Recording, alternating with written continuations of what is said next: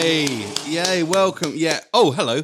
Um, yes, welcome back to Last of the Garys. Uh, yeah, I am the last of the Garys. It's 90s singer songwriters, 80s footballers, 70s sex offenders, and me.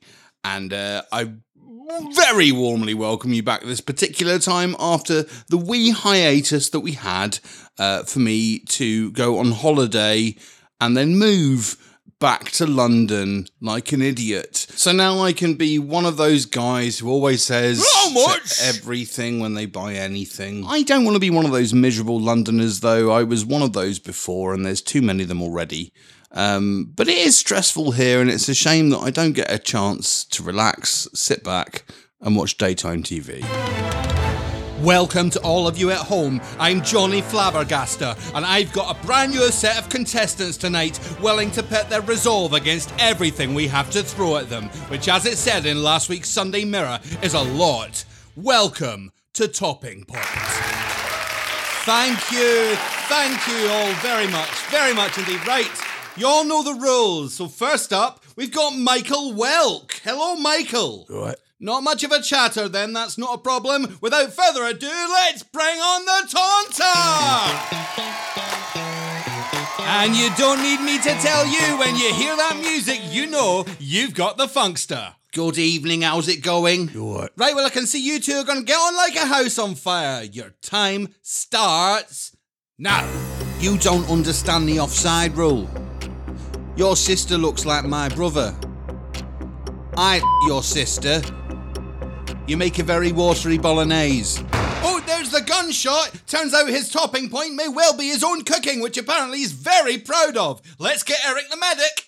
He's got a pulse. Well, Michael, that's unfortunate. You know the rules. You didn't resist the taunter and you haven't killed yourself. So there's no money for you or your family at all. Goodbye and join us next week on Topping Point. What was that playing in your car earlier when you gave me a lift? I liked her. See her? No, but I heard her. Oh, shut up. We all have our lonely moments, moments in time when we are consumed entirely by the bleakness and futility of our existence. But perhaps none of us has experienced this to the extent of Emu. I feel these days almost anhedonic. I chew these wattle leaves out of habit more than joy or even for survival. I am nothing. I am a shell. My zenith is but a memory my nadir has levelled to become an endless, lukewarm plateau of ennui. With God's grace, it'll end. Maybe it'll be a bushfire that finishes me, or the machine gun fire of a merciful human. Lord knows I don't have the courage to do it myself. Heed my words. Paradise turns swiftly to hell without a rod up your ass.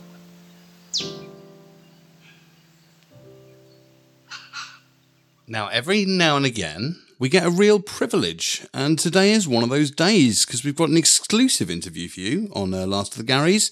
As most people know, Daniel Craig has hung up his holster for the last time, and speculation is rife as to who will fill his shoes and become the seventh Bond. Well, the answer's on its way. In the studio with me, I am delighted to welcome the newest director to grace the Bond franchise, Miss Adele Stewart. Thank you so much for coming in. Thank you for having me. Miss Stewart, how how does it feel to be the first female Bond director? I'm very proud. Proud and excited, excited and proud. At least you're not doing the screenplay. Uh, so tell us, are we to see the first black or minority ethnic Bond? First female Bond, perhaps? Actually, no. I really wanted to take the viewers by surprise with the casting, and I'm delighted that the studio have given me their full backing with my choice. Well, don't leave us in suspense. Who is it? His name is Twinkle. Twinkle. He's a Syrian hamster. Twinkle? Yeah, he's really geared up for the part as well. His stunt work is incredible, and he doesn't stop training in that wheel. You've cast a buff hamster. Honestly, keep your mind open. The world isn't interested in the old misogynistic macho bonds anymore. They're looking for something more. Uh, right, okay. Um, moving on. Um, I believe that Blofeld will be back in a shock return uh, after he was thought dead in the previous movie. That's right, and oh crap. What is it? I forgot about that cat. He's gonna rip him to pieces. It was a punchline. What larks? Um. Oh, what's next? A, thing. Up north. Good morning, sir. How can I help? Hello. Can I have two fillets of Capri Sun, please? Excuse me. Two fillets of Capri Sun. I'm afraid there's no such thing as a fillet of Capri Sun. Well, that's okay. I want two fillets. Yes, but to have two, you need to have one and then another one. Oh, I see. Why can't I have one? Well, because a fillet is a piece of meat or fish with the bone removed. Capri Sun is a soft drink, neither meat nor fish, and contains no bones. Oh, okay. Forget that then. Could I get you something else, perhaps? Uh, yes, I'd like a shipping container of egg whites. I'm afraid we don't sell egg whites separately. We just have eggs. What's the ratio of egg white to yolk? About 65 35. Okay, uh, do you have 1.538 shipping containers of eggs? No, of course not. We just have cartons of 6 or 12. How many of each? Not enough. Well, I'm disappointed, but I wish to continue with this transaction because I like your nose very much. Well, thank you. Less so now that you've turned 45 degrees to the side, but let's carry on. I would like a nonsense of beer, please. Or six pack of Fosters. Here you are. Six pounds, please. Punchline. Is another punchline. Isn't that marvellous and very jovial? Unlike this heat, which is not making me feel jovial at all. It's making me feel cranky and miserable. And anyone who says, I love the heat like this, go away. It's horrible. Everything is sticking to everything else and it's grim. But I can at least be thankful that I'm not chained up in a prison in the dark in a secret location.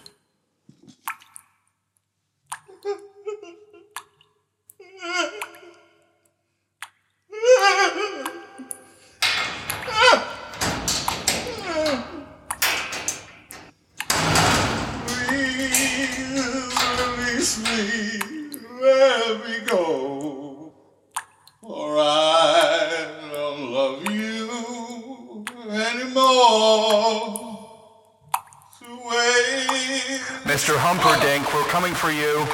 Stay away from this wall. Stay away from the wall. Engelbert Humperdinck wandering free, atoning for musical atrocity, making good use of his rhythm and rhyme. A shame he can't see that abandoned landmine.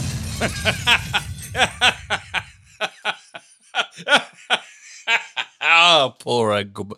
Sorry, that's in um, slightly bad taste. Let's have a children's story. What a glorious evening, thought William as he drew across the shutters. I like it very much now that I can't see anything, he thought to himself, trying to eject the thoughts of what was on his lawn. It's funny, isn't it? he said to Mrs. Merryhat.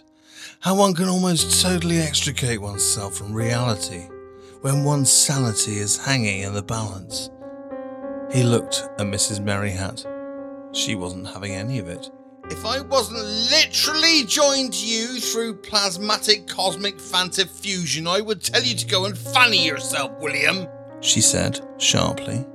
Well, you bloody are, and that's all there is, missus. That's all there is. Don't I get a chance for a happy ending to this tale?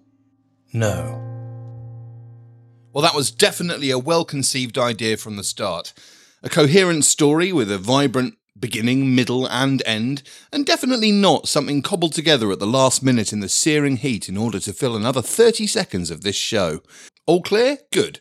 Excellent. Well, it's been great being back, and uh, don't melt in the meantime. In two weeks' time, we've got interviews with the Dalai Lama, uh, we've got my greengrocer, and we've got the ghost of Boris. Uh, I've said too much. Um, well, thanks so much for tuning in, and join us in two weeks' time for Last of the Gary!